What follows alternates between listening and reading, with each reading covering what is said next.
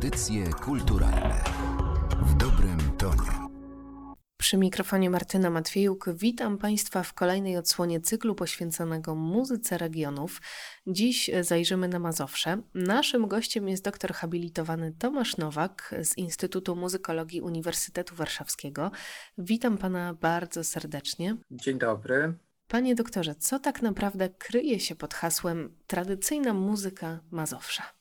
To wcale nie jest taka prosta odpowiedź. Dlaczego? Dlatego, że po pierwsze to jest rodzaj makroregionu, a więc takiego obszaru, który wyznacza się odgórnie na podstawie przesłanek i historycznych, i etnograficznych, również etnomuzycznych, po to, żeby uporządkować sobie troszeczkę tą rzeczywistość i łatwiej ją rozumieć. Natomiast e, rzeczywistość jest o wiele bardziej skomplikowana.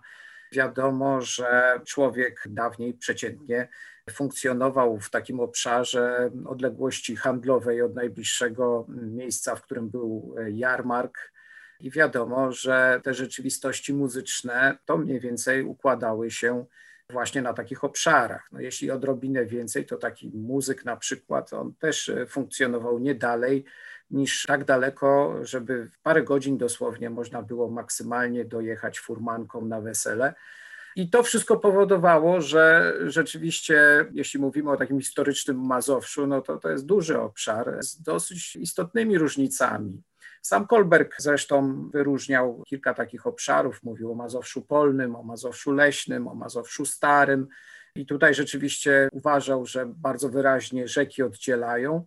Aczkolwiek no wiemy, że rzeki czasami też łączą, więc to też nie jest taka prosta odpowiedź. I na przykład region Urzecza, niedawno odkrywany na nowo, to jest właśnie taki region, który wzdłuż Wisły funkcjonuje. No ale po takim wstępie, no trzeba powiedzieć, że też jest wiele rzeczy takich dosyć wspólnych. Przede wszystkim taką cechą nadrzędną jest rytmika mazurkowa, która uważana jest dosyć powszechnie za taki wyróżnik w ogóle tego obszaru, który jest uważany za matecznik tego zjawiska, jakim jest rytmika mazurkowa. Rytmika mazurkowa wyróżnia się takim prostym rytmem, czy troszeczkę tak bardziej punktowany. Troszeczkę tak próbowałem Państwu pokazać, oczywiście to jest zjawisko bardziej rozbudowane i wiele, wiele takich ciekawych rzeczy można znaleźć. To też jest taka cecha, która na pewno ukształtowała się nie wcześniej niż gdzieś XVI, początek XVII wieku. Mamy na to zresztą dowody historyczne. I to pokazuje, że właśnie to Mazowsze doczekało się pewnej takiej odrębności przez prawdopodobnie takie właśnie wyodrębnienie polityczne, właśnie, które zakończyło się w XVI wieku, ale wtedy właśnie te owoce tej odrębności Mazowsza na pewno były dobrze widoczne. No tutaj trzeba powiedzieć, że Mazowsze promieniowało tymi cechami, bo wiemy, że mocno rozpowszechniły się te rytmy mazurkowe i na zachód, i na wschód, i na południe na północ również, może na północ najmniej, ale rzeczywiście można spotkać i te mazurki, chociaż może nie tak często, i, i na tak zwanych kresach wschodnich, tak my historycznie sobie ukształtowaliśmy tą nazwę, ale wiadomo, że może mieszkańcy tych terenów mieliby coś przeciwko, czy również jeśli wymienimy się radzkie, kaliskie, Kujawy, to ta rytmika mazurkowa tam też odgrywa bardzo istotną rolę.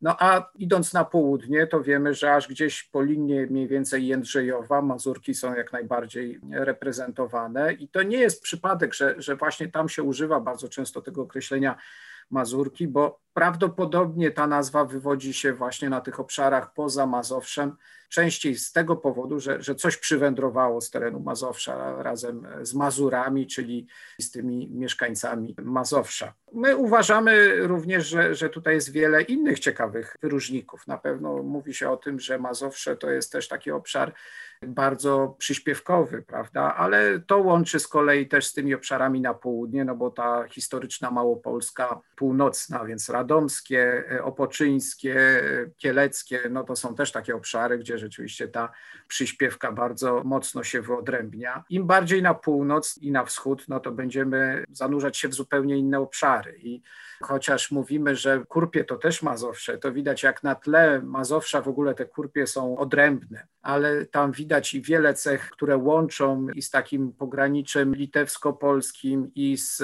północnym Podlasiem, szczególnie w pieśni lirycznej to widać, bardzo mocno to się rysuje, ale również na przykład rytmika taneczna, bardzo wiele tańców łączy z obszarem Warmii i Mazur, chociaż wiadomo, że Warmia i Mazury były mocno zmienione pod względem demograficznym, to jednak dokumenty historyczne pokazują, że była to dosyć duża wspólnota i ta granica polityczna, ona była często przekraczana. Wiadomo, że i e, za pracami sezonowymi przekraczano tą granicę i jednak jakieś kontakty były bardziej ożywione niż tam się to wydaje. Więc tu bym chciał zaznaczyć, że jakkolwiek mamy pewne cechy muzyczne, prawda, takie właśnie jak bardzo wyraźne właśnie tą rytmikę mazurkową, czy właśnie tą cechę, jak właśnie ta przyśpiewkowość, to jednak widzimy, że to jest też tak, mamy rozmyte takie pewne e, pogranicza, czasami dosyć głęboko penetrujące inne tereny, a i również te obszary Mazowsza, one potrafią się bardzo odróżniać. No, ja bym tutaj dodał, że czasami diabeł tkwi w szczegółach, tak w cudzysłowie, bo to wcale nie diabeł, ale właśnie cały ten smak tego wszystkiego, bo na przykład tempo rubato, które bardzo dobrze jest reprezentowane, taka cecha takiej pewnej, tak jakby to nazwać dosyć prosto dla naszych słuchaczy, rozchwianie rytmiczne tego wszystkiego. To, co sprawia, że muzyk bardzo często mówi bardzo prosto, że ta muzyka musi płynąć, musi żyć, musi E, no tak jak my mówimy dzisiaj, pulsować takim życiem, nie jest takim rytmem, jakbyśmy wystukali na metronomie, prawda, sobie zegarowo wymierzone.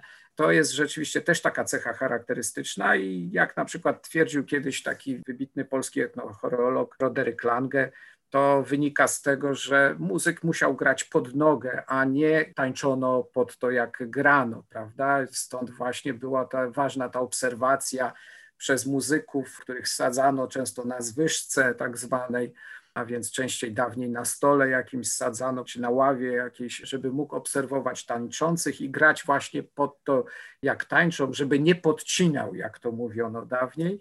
No i stąd, e, ponieważ właśnie czasami coś przeciągnął tancerz, coś wydłużył, to widać, że rzeczywiście to ma swoje konsekwencje w tej pulsującej sesze właśnie takiej na pograniczu rytmiki i właśnie metrorytmiki właśnie i to jest dla nas też taka dosyć mm, ciekawa charakterystyka. I to jak gdyby bym powiedział, że, że to są takie znaczące elementy, które łączą to całe Mazowsze. No a jak zagłębimy się, to już będą same różnice.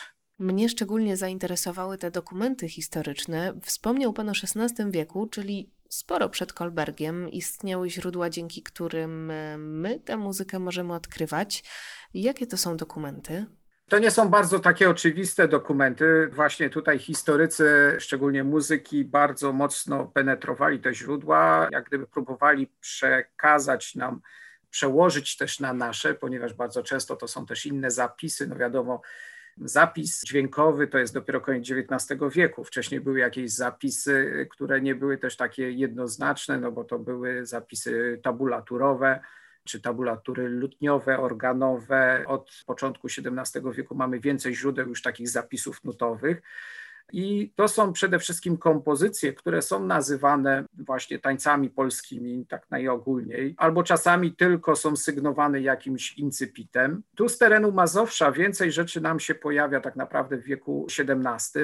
Pojedyncze dosłowne przykłady gdzieś możemy wiązać z wiekiem XVI, ale to też jest taka dyskusyjna rzecz ponieważ wiadomo, z tymi źródłami historycznymi one ulegały przemieszczeniom. Ci muzycy, którzy je spisywali, czy kompozytorzy też e, wędrowali. No ale rzeczywiście XVII wiek przynosi nam więcej takich źródeł, gdzie mamy do czynienia właśnie z tymi muzykami związanymi na przykład z dworem królewskim w Warszawie. Ten dwór królewski to pamiętajmy, że, że wystarczyło tak naprawdę odejść nie dalej niż na kilometr od tego dworu i już się spotykało z muzyką ludową, bo chociażby po Wiśle to było takie w zasadzie przedmieście mm, wiejskie, jak nawet jeszcze obrazki z XVIII wieku pokazują, że to była ludność taka w zasadzie funkcjonująca na zasadach ludności wiejskiej. I rzeczywiście widać e, z tych zapisów, że, że już nam się bardzo wyraźnie rysuje rytmika mazurkowa. I tutaj mamy właśnie do czynienia z polskimi kompozytorami, polskimi muzykami, skrzypkami. Zresztą XVII wiek to też jest taki okres, że ci skrzypkowie nasi są towarem eksportowym. To są też muzycy, którzy czasami mieli bardzo różne pochodzenie, niekoniecznie byli to przedstawiciele was wyższych, ale wychowankowie jakichś burs muzycznych, czasami z fundacji takiego dobrego chleba. I to tak było właśnie, że, że rzeczywiście oni bardzo często najprawdopodobniej przenosili pewne motywy muzyczne w, w świat muzyki wysokiej. To jest y, też taki świat z tego czasu, że wiemy, że taki instrument jak dudy był powszechny wtedy w całej Polsce i tych dudziarzy mieliśmy też wielu, więc to też jest kolejny pretekst do tego, żeby troszeczkę o tym dyskutować. Natomiast ciekawe rzeczy nam się pojawiają już e, historyczne z XVIII wieku i to czasami bardzo takie spektakularne. Na przykład takim ciekawym źródłem jest e, fakt, że jedna siostra zakonna skomentowała przepisywane patrem, a więc taka dalsza część wierzę w Boga Ojca, to jedna z części mszy, i tutaj właśnie, kiedy to patrem przepisywała, skojarzyło jej się prawdopodobnie z okresu jeszcze sprzed wejścia do klasztoru i podpisała obok komentarz prawy Mazur, czyli prawdziwy Mazur. Być może właśnie przypomniała sobie jakąś melodię taneczną oczywiście Patrem Mazowieckie ma już ten rytm mocno zniekształcony, tam rzeczywiście jakieś motywy drobne widać Mazura. Także te źródła historyczne są dla nas bardzo ciekawe, ale nie ukrywam, że y, najwięcej tych źródeł pojawia nam się w wieku XIX i fakt, że zarówno Kolberg, jak również poprzedzający go taki badacz wybitny jak Wójcicki. Ten zbieg okoliczności, że oni mieszkali w Warszawie, no i najłatwiej im było prowadzić badania wtedy, kiedy byli wolni w pobliżu Warszawy, a więc penetrowali czy Puszczę Kampinoską, czy wyjeżdżali na daleką prowincję, jakby się im wydawało, czyli na przykład na Kabaty czy Wawrzyszew, co dzisiaj jest oczywiście dzielnicą Warszawy, ale wtedy to były już e, dosyć oddalone wioski od Warszawy. I rzeczywiście my z tego takiego centrum Mazowsza mamy bardzo dużo zapisów muzycznych z XIX wieku i pokazuje to, że to był jednak mocno różniący się świat od tego, co nawet w okresie międzywojennym zapisywano czy, czy nagrywano w okresie mm, po II wojnie światowej. Zresztą z tą II wojną światową i z tym późniejszym okresem już były problemy bardzo wyraźnie widać było to, że promieniowanie dużych miast, takich właśnie jak e, z jednej strony Warszawa, z drugiej strony Łódź, to często było tak, że te obszary do 60, a nawet więcej kilometrów od tych dużych miast w większości kierunków to rzeczywiście była już muzyka poddana wpływom miasta. Więc trochę z tym Mazowszem mamy czasami problemy, szczególnie na przykład Mazowsze Polne, dobrze skomunikowane z Warszawą, ale z drugiej strony czasami były takie miejsca, jak na przykład niedaleko od Warszawy, wioski typu Glinianka, gdzie jeszcze e, w latach 90. naprawdę sporo ciekawej muzyki można było e, znaleźć i do dzisiaj jeszcze to są rzeczy e, pamiętane przez mieszkańców niektórych wsi. Bardzo dziękuję za nakreślenie tego kontekstu historycznego. A ponieważ y, rozmawiamy w 2021 roku, to zapytam, czym Pana zdaniem ta muzyka ludowa jest współcześnie i czym będzie się stawała? To jest dobre pytanie. Ja e, z tą przyszłością największy problem. Ja akurat powiem szczerze, że ani tarota nie stawiam, ani żadne inne karty, więc e, nie wiem, czy jestem kompetentny, bo rzeczywiście w ogóle to, co się dzieje w kulturze, to często nas zaskakuje. Tak? To są często takie mechanizmy trudne do przewidzenia. Gdyby to można było przewidzieć, to myślę, że nikt by nie miał problemów z tym, żeby przewidzieć, co się będzie działo na giełdzie. No bo to tak często też jest. I podobnie jest z muzyką tradycyjną. Na pewno pewne rzeczy nas mogą zaskakiwać. Ale mówmy o, o tym okresie tu i teraz. To widać bardzo wyraźnie, że w dzisiejszych czasach my troszeczkę, no właśnie ta nasza tęsknota, chęć y, przede wszystkim sięgnięcia po to, co, co trwa, dotknięcia tego, co jest y, najbardziej żywe, powoduje, że no nie zawsze interesujemy się na Mazowszu tym, y, co jest najbliższe nam. Raczej eksplorujemy te tereny, gdzie ta muzyka pulsuje życiem, prawda? Więc jeśli na Mazowszu, no to pociągają bardzo kurpie ciągle, prawda? Pociągają szczególnie gdzieś tam te obszary Mazowsza leśnego, szczególnie w kierunku na przykład Maciejowic, prawda, Kołbieli, to ewentualnie tam jeszcze szukano właśnie, czy, czy kiedyś śpiewaczek, wcześniej jeszcze muzyków, dzisiaj już z tymi muzykami problem, chociaż na szczęście jest troszkę ludzi, którzy kontynuują te tradycje. I tutaj moglibyśmy na pewno wymienić sporo muzyków współczesnych, młodych, którzy sięgnęli po te tradycje, pochylili się nad nagraniami, nad czasami tymi ostatnimi mistrzami. Natomiast rzeczywiście widać, że ta muzyka nam się trochę będzie ujednolicać i bardziej będziemy sięgać po to, co jest dostępne i sięgamy po to, co jest dostępne czasami w obszarach pobliskich, ale już jednak troszkę różnych. Więc rzeczywiście pociąga czy jakieś arabskie, czy jakieś właśnie radomskie, opoczyńskie i często, o ile kiedyś Mazowsze promieniowało na te obszary i rzeczywiście wpływało niewątpliwie swoją kulturą na te obszary, a mówię tutaj o dawnych wiekach, o tyle dzisiaj to raczej tam szukamy inspiracji, prawda? I to powoduje, że w zasadzie to już jest taka de facto olbrzymia kariera tej muzyki radomskiej, opoczyńskiej, właśnie czyrawskiej, która na pewno będzie się rozpowszechniać, tak podejrzewam trudno jest rzeczywiście sięgać po coś, co jest historyczne. Mamy nagrania, no wiadomo, że nagranie to nie zastąpi mistrza, z którym możemy obcować i od którego się uczyć. Oczywiście możemy próbować rekonstruować tą muzykę i są takie próby dosyć chwalebne. No ale wiadomo, to jest zawsze takie poznawanie muzyki, jak, jak troszeczkę jakbyśmy też obcowali z rzeźbą przez szkło, prawda? To troszeczkę tak jest, bo pośrednikiem jest ta taśma magnetofonowa, czy, czy czasami nawet e, płyta szelakowa, czy jakaś inna. I to rzeczywiście jest dla nas duży problem. No ale to jest problem ogólnoświatowy. Powiedzmy sobie szczerze, że my na przykład podziwiamy Węgrów, no ale Węgrzy też e, głównie inspiracji czerpali e, z Siedmiogrodu, ponieważ w pobliżu Budapesztu często tej muzyki już nie było. Tak samo jeśli podziwiamy Szwedów czy Norwegów, oni też mają swoje regiony, które są bardziej żywe i często właśnie ta muzyka w dzisiejszych czasach, ona de facto zdominowała tradycje regionalne w innych obszarach. Więc y, nas pewno też tak to czeka. Widzimy to również w Polsce w innych obszarach, tak nie tylko na terenie tutaj Mazowsza, ale wiemy, jaką karierę robi na przykład muzyka podhalańska. Mówi się nawet już, że odbywa się podhalanizacja e, polskich Karpat. I to jest prawda, Chociaż właśnie, tak jak mówiłem na początku, że zawsze nas coś w kulturze może zaskoczyć i mnie ciągle na przykład w Karpatach zaskakuje to, że nagle pojawiają się ludzie, którzy rzeczywiście y, posiądszy jakiś idiom muzyki podhalańskiej, nagle zaczynają sobie zadawać pytanie, a jak to naprawdę w mojej wsi było? I próbują na podstawie jakichś dawnych nagrań, y, dawnych jakichś zapisów nutowych, próbować jakąś własną wizję, która już nie do końca może jest możliwie jeden do jeden do skopiowania, odtworzenia, ale próbują jednak rekonstruować w sposób taki kreatywny.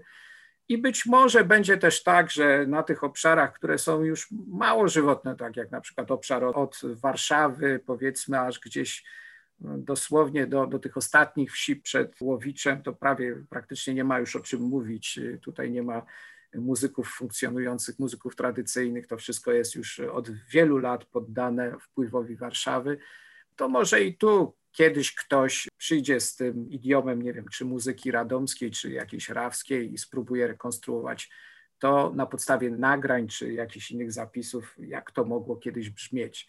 Oby tak było. Oby ta przyszłość nas zaskoczyła. Doktor habilitowany Tomasz Nowak z Uniwersytetu Warszawskiego opowiadał dziś o muzyce regionu Mazowsza.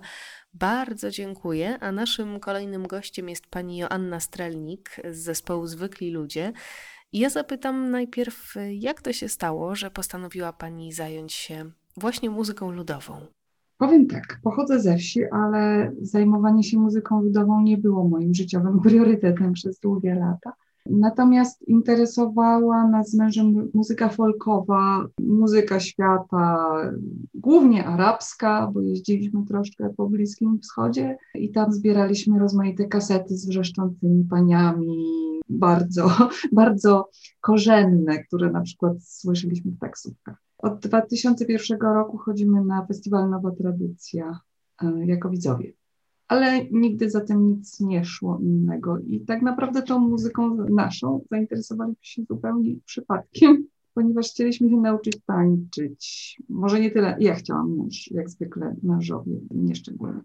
i po wielu namowach zgodził się, ale powiedział, że to musi być taka jakaś muzyka, która go nie odstręcza, to znaczy taniec, ponieważ wszystkie tanga, latino, inne salsy go odstręczały, więc wpadliśmy na pomysł, że jak już chodzimy na tą nową tradycję, to może oberki albo mazurki albo coś. Zaczęliśmy szukać kursów i tak trafiliśmy do Grzegorza Ajdackiego na Lubelską. I tak naprawdę to był początek naszego zajmowania się tą muzyką.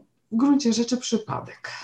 Zespół Zwykli Ludzie, założony przez panią i pani męża, wykonuje muzykę z pogranicza radomsko-opoczyńskiego. Ja dzisiaj zaprosiłam panią do rozmowy w audycji poświęconej muzyce Mazowsza. Kiedy myślimy o Radomiu położonym na terenie województwa mazowieckiego, to od razu automatycznie myślimy o Mazowszu, ale y, na ile tej tradycyjnej muzyce ziemi radomskiej rzeczywiście możemy przypiąć taką etykietę muzyki mazowieckiej? To jest ciekawe pytanie, bo kiedy pani do mnie zadzwoniła, to przyznam, że doznałam lekkiego szoku, dlatego że w moich oczach muzyka radomska mazowiecka nie jest. To znaczy te granice administracyjne współczesnych regionów czy województw niezupełnie pokrywają się z historycznymi, nie wiem, etnograficznymi granicami regionów. Aczkolwiek no, nie da się ukryć, że Radomsztyzna leży w tej chwili w województwie mazowieckim. Natomiast w ogóle dla mnie takie pojęcie jak muzyka mazowiecka czy muzyka mazowsza to jest coś bardzo dziwnego, dlatego że to są regiony tak w gruncie rzeczy różne muzycznie, że muzyka grana w okolicach Radomia ma się tak do muzyki skórki, jak piernik do wiatraka, jak wchodzi jeszcze Mazowsze Płockie, czy tam, nie wiem, Mazowsze Skierniewickie, Mazowsze z okolic Garwolina, to są zupełnie inne muzyczne światy. Dla mnie one są tym bardziej inne, że znam jak gdyby konkretnych ludzi, kapele, które badają tamtejsze regiony, jeżdżą albo słuchają nagrań i zajmują się tą muzyką i wiem, jak one różnie w moich uszach brzmią.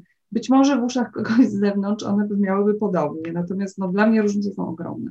Chciałam zaznaczyć, że my się zajmujemy odtwarzaniem muzyki, tak zwane środowisko, nie wiem, miastowych inkurdowców, którzy próbują tam odtworzyć tę muzykę w możliwie takim tradycyjnym kształcie, grają głównie ze słuchu ja się w takim środowisku obracam. No i ta część działająca w Radomiu bardzo mocno podkreśla to, że to jest jednak Małopolska Północna, że tak etnograficznie to jest Małopolska Północna, więc pomyślałam, no, jak oni usłyszą, że ja tutaj się wypowiadam o muzyce radomskiej w kontekście Mazowsza, będzie krucho. To zostańmy przy muzyce radomskiej. Co w Pani opinii odróżnia ją od muzyki pozostałych regionów?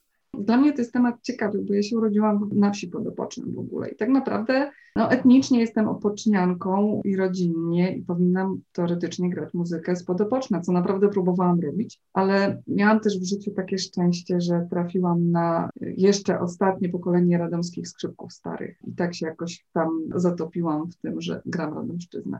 Więc różnica między tym, jak się gra w Opoczyńskiem, a jak się gra w Radomskim jest strasznie ciekawa i sporo przedyskutowałam na ten temat z różnymi osobami. Oprócz tego, że no logiczne wydawałoby się, repertuar, prawda? No bo to jest region, to jest region, powinny mieć różny repertuar, ale w tym przypadku to wcale nie jest takie jednoznaczne, dlatego że Kiedyś w ogóle jakby etnograficznie, z tego co wiem, to Radomszczyznę włączano do Opoczyńskiego i w moim odczuciu naprawdę te regiony mają ze sobą wiele wspólnego. To znaczy repertuar z Opoczna jest ewidentnie grany i znany na Radomszczyźnie. Odwrotnie to tak nie do końca działa, muszę powiedzieć, bo Wszystkie tych skrzypków, których ja badam, to znaczy Józef Zaraś albo Piotr Kaca, to oni znali wszystkie te przeboje opoczyńskie i je grali, bo oni też grali je na weselach, bo mieli taki szeroki zasięg jako skrzypkowie weselni. Natomiast opocznianie niekoniecznie grają to takie przedziwne i zawiłe radomskie opery. Dlatego, że radomska, jeżeli już można mówić o jakimś radomskim repertuarze, to to jest taka muzyka dość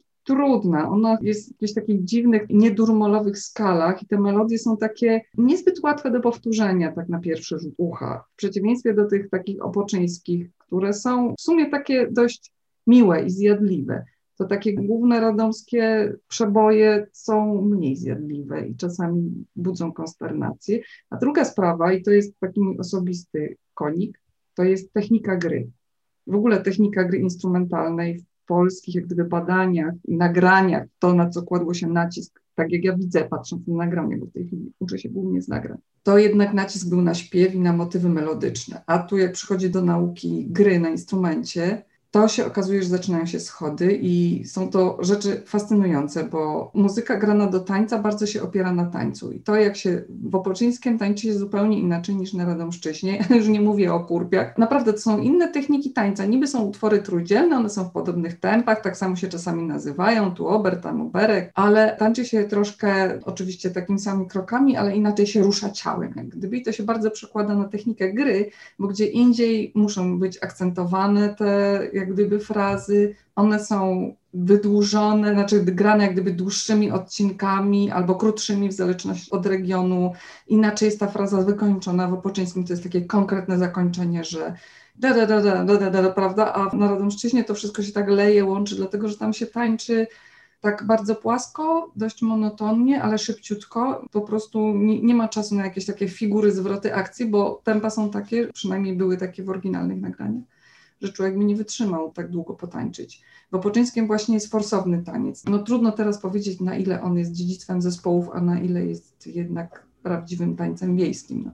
To, co jest teraz, to jest na tyle forsowne, że nie da się na przykład grać długich kawałków Poczyńskim, bo ludzie się tańcząc w ten sposób męczą to jak się tańczy, że na Radomszczyźnie tańczy się jak gdyby obrót się robi w sześciu krokach, ale moim zdaniem to są bardziej trzy razy po dwa kroki niż dwa razy po trzy kroki. Wbrew pozorom to ma znaczenie. Tu się tańczy raz, dwa, trzy, raz, dwa, trzy, prawda? To jest takie ta ta tam, tam, tam, tam, tam, to się kojarzy z oberkiem. A tam się tańczy bardziej ta ta ta ta ta ta ta ta ta ta ta ta i tak się też gra i to bardzo słychać w technice. I sposób, w jaki na skrzypcach to technicznie trzeba ująć, dla mnie jest chyba największa różnica między Radomszczyzną a innymi regionami. Wspomniała już Pani trochę o źródłach, o możliwościach spotkania ze skrzypkami, o tym, że współcześnie uczy się Pani grać z nagrań. No i to jest chyba to najważniejsze pytanie. Jakie my obecnie mamy drogi dotarcia do tej muzyki ludowej? W jaki sposób szukać tego repertuaru? To jest bardzo trudne też, bo to cały czas te drogi ulegają zmianie, a dużo też zależy od osobniczego temperamentu, od tego, co człowiek lubi. Bo sporo osób, które jak gdyby zaczynały i rozkręcały ten ruch, miało taki temperament trochę takiego poszukiwacza przygód, y, przełamującego zwyczaje, szukającego czegoś nowego, tak z pogranicza jakiegoś teatru eksperymentalnego. Taka była właśnie silna ekipa, która potem przekształciła się w dom tańca. I oni jak gdyby mają i zupełnie inny temperament i inne zainteresowania. My mamy inne z mężem. My jesteśmy introwertykami, ja jestem ze wsi, więc w ogóle jeżdżenie na wieś jest dla mnie innym przeżyciem niż dla nich i nie jest takim odkryciem. Ja tam nic nie odkrywam takiego, czego bym już w zasadzie nie widziała. Więc odpada mi poczucie uczestnictwa w czymś nieznanym, przełamywania zasad, prawda? I też nie mam takiego temperamentu badacza etnograficznego, bo sporo osób też z takim nastawieniem jedzie na wieś, że bada muzykę, ale bada też obyczaje, zapisuje, robi notatki, niektórzy nawet robią studia. Ja nie, ja zupełnie jestem grafikiem, mąż jest informatykiem i nie jesteśmy etnografami z zacięcia. Więc mnie interesuje tylko muzyka i sprawy muzyczne. A czemu nagrania? No bo skrzypkowie powymierali, taka jest prawda. I tu pojawia się też pytanie o to, czym ta muzyka ludowa jest współcześnie, bo kultura wiejska z tradycją zabaw, z tradycją domowego muzykowania niestety zanika. Mm, jak pani widzi przyszłość tej muzyki? No ja widzę dość czarno oczywiście jako pesymistka. Znaczy akurat na Radomszczyźnie teraz jest walka, bo w ogóle w Polsce są takie regiony, gdzie ta tradycja jest w jakiś sposób żywa, a są takie, gdzie to kompletnie już wyparowało i w zależności od tego, który to jest region, to zupełnie inne wypowiedzi Pani usłyszy, pewnie już usłyszała. Definicja tego, czy region żyje, czy nie żyje, to jest dla mnie to, czy, czy młodzież i dzieci się tym interesują, ale tak po prostu, czy się przy tym bawią, czy to jest dla nich ważne. Nie to, żeby założyć strój i wyjść na scenę, bo jeżeli to przechodzi w formę wyłącznie sceniczną i pojawia pojawia się wyłącznie jako forma sceniczna, to dla mnie już jest śmierć. I to była muzyka do tańca i do zabawy. Oczywiście była to też muzyka obrzędowa i to jest też pewien ból, co się z tym stało, prawda? Bo no wiele jest powodów, dla których ta muzyka troszkę w wielu regionach zniknęła. Powodem oprócz wchodzenia innego instrumentarium i tak dalej, i tak dalej, i tak dalej, było też zmiana jak gdyby sposobu zawierania wesel i jak gdyby odpuszczanie tych starożytnych i od dawna kultywowanych zwyczajów weselnych. Wejście tego takiego amerykańskiego stylu weselenia się to jest zamknięcie pewnego ogromnego etapu. To się akurat zeszło ze zmianą instrumentu, z wejściem rady i tak dalej, no to wszystko jak gdyby skupiło się w jednym momencie. No ale to, że de facto nie ma już obyczajów, powoduje, że skoro jedna część tej muzyki zniknęła, to pozostała też znika, no bo ten granie oberków się do tańca odrywa się trochę od całego stylu wesela i chodzi o to, że nie ma już imprez. Zaistniała ekipa miejska, która próbuje to od 20 lat ożywić na wsi. Ja te wysiłki obserwuję z ogromnym szacunkiem, ale jednocześnie z poczuciem takiej pewnej, no ja w to nie wierzę. Aczkolwiek, no może się mylę, w sumie chciałabym się mylić. I Radomszczyzna jest, szczególnie ta zachodnia, jest terenem takiej, takiej walki troszkę, bo tamto jeszcze przez chwilę ostatnie było to pokolenie, które pamiętało obyczaje przedwojenne i potańcówki przedwojenne. Ono tak trochę zamarło i skostniało, ale w odróżnieniu do innych regionów jeszcze przeżyło jeszcze przeżyło do momentu, aż się pojawiła ekipa z miasta i no, ona próbuje to ożywić i jakieś tam pojedyncze osoby młode ze wsi zaczynają się tym interesować, ale pytanie, czy to powstanie taka grupa na tyle liczna, żeby to się zaczęło kręcić samo tam, no nie wiem, w tej chwili naprawdę nie wiem. Powiedziała Pani o zmianie instrumentarium, to ja, żeby zakończyć e, naszą audycję pozytywnym akcentem, e, zapytam właśnie o instrument. Kolekcjonujecie Państwo e, stare instrumenty ludowe, wśród których bardzo ważne miejsce zajmują basy, na których Pani gra. Czego wymaga ten instrument? Kolekcjonowanie jest w tej chwili makabryczne, dlatego że na basach przestano grać mniej więcej w latach 40., 50., no ostatecznie w 60. i one od tego czasu leżą. W ogóle basy, jak mówi profesor Andrzej Bieńkowski, który jak wiemy bardzo się tym tematem interesował, e, basy w pewnym momencie stały się na wsi straszliwym obciachem. Po prostu. I z tego powodu, no raz, że basiści w ogóle przestali grać. Nawet był taki czas, kiedy jeszcze nie było harmonii na Radomszczyźnie Wypoczyńskiem. Jeszcze nie było, ale już było obciachem chodzić z basami chyba, bo chodziły same skrzypce z bębenkiem.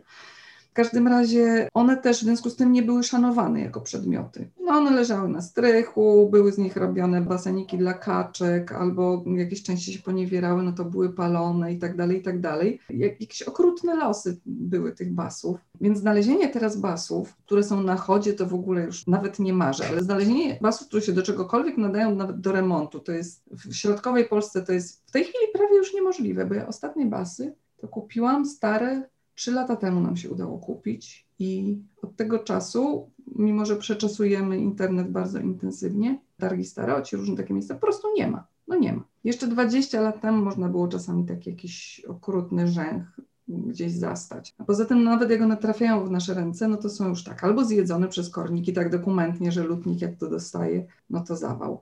Albo nie ma jednej czwartej z przodu, albo jest z tyłu dziura wielkości dwóch pięści, albo coś. No i to wszystko trzeba naprawić. Druga sprawa to jest brak fachowców, bo lutnik, który robi skrzypce, jak widzi basy, no to to jest przerażające, to jest jakieś dziwne coś, zbite gwoździami, najczęściej jeszcze przedwojennymi, których się nie da wyciągnąć bez rozwalania płyty głównej. Na przykład mam takie basy, których szyjka była wzmocniona łuską od pocisku, też przybitym jakimiś gwoździami. A ponieważ szyjka zaczęła się już krzywić i to teoretycznie trzeba było tę łuskę zdjąć, ale się nie dało. Więc no, to są takie historie. Więc samo doprowadzenie basów do stanu takiego, żeby grały jest trudne. Nagranie na nich to jest osobna sprawa, szczególnie jak się jest kobietą, bo często się grało jednak na stojąco, e, no i na stojąco trzeba te basy tak sobie wbić w klatkę piersiową, żeby można było nimi machać, bo macha się i ręką i basami. Wtedy to jest łatwiejsze, ponieważ zmienia się po łuku, tak jak się prowadzi smyczek zazwyczaj. No i jak się ma biust, to machanie, wbicie sobie tego w klatkę w piersiową niestety jest niemożliwe, więc trzeba znaleźć sobie jakąś inną metodę. Ja sobie wbijam w biodro, ale wtedy stoję krzywo i tak jak 5 godzin się basuje, stojąc na jednej nodze, to jest straszliwe bóle oznacza. No i instrument jest nieporęczny, czasami ciężki, to zależy od egzemplarza. Łatwo się rozwala, można walnąć o coś i zaraz jest obtłuczone albo dziura. No fajnie jest. Same mankamenty, dlaczego wobec tego basy? No bo one są cudowne. Basy są cudowne. Basy są wielkim, wibrującym kotem wśród instrumentów. Tak jakby pani miała olbrzymiego kota, który pani przytula i on wydaje z siebie dźwięki i wibracje, które przechodzą przez całe ciało. Robienie groove'u na basach jest świetne, przynajmniej z mojego punktu widzenia daje właśnie taki efekt i muzyczny, i fizyczny fajny. Joanna Strelnik z zespołu Zwykli Ludzie była dziś moim gościem. Bardzo dziękuję Pani za tę rozmowę, a Państwa zapraszam do śledzenia audycji kulturalnych. Na pewno będziemy jeszcze pytać o polską muzykę ludową. Audycje kulturalne w dobrym tonie.